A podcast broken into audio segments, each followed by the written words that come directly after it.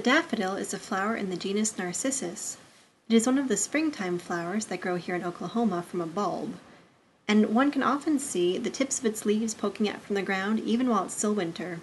The daffodil is one of my favorite flowers because it reminds me that although winter seems that it's going to last forever, being cold and dark and dreary, spring has to come. Some scholars believe that daffodils were included among the lilies of the field that Scripture talks about. The writer of Song of Solomon says that his beloved is as beautiful as one of the lilies.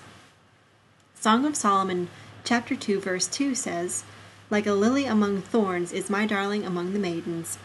Another springtime flower, the tulip, is growing right next the daffodil.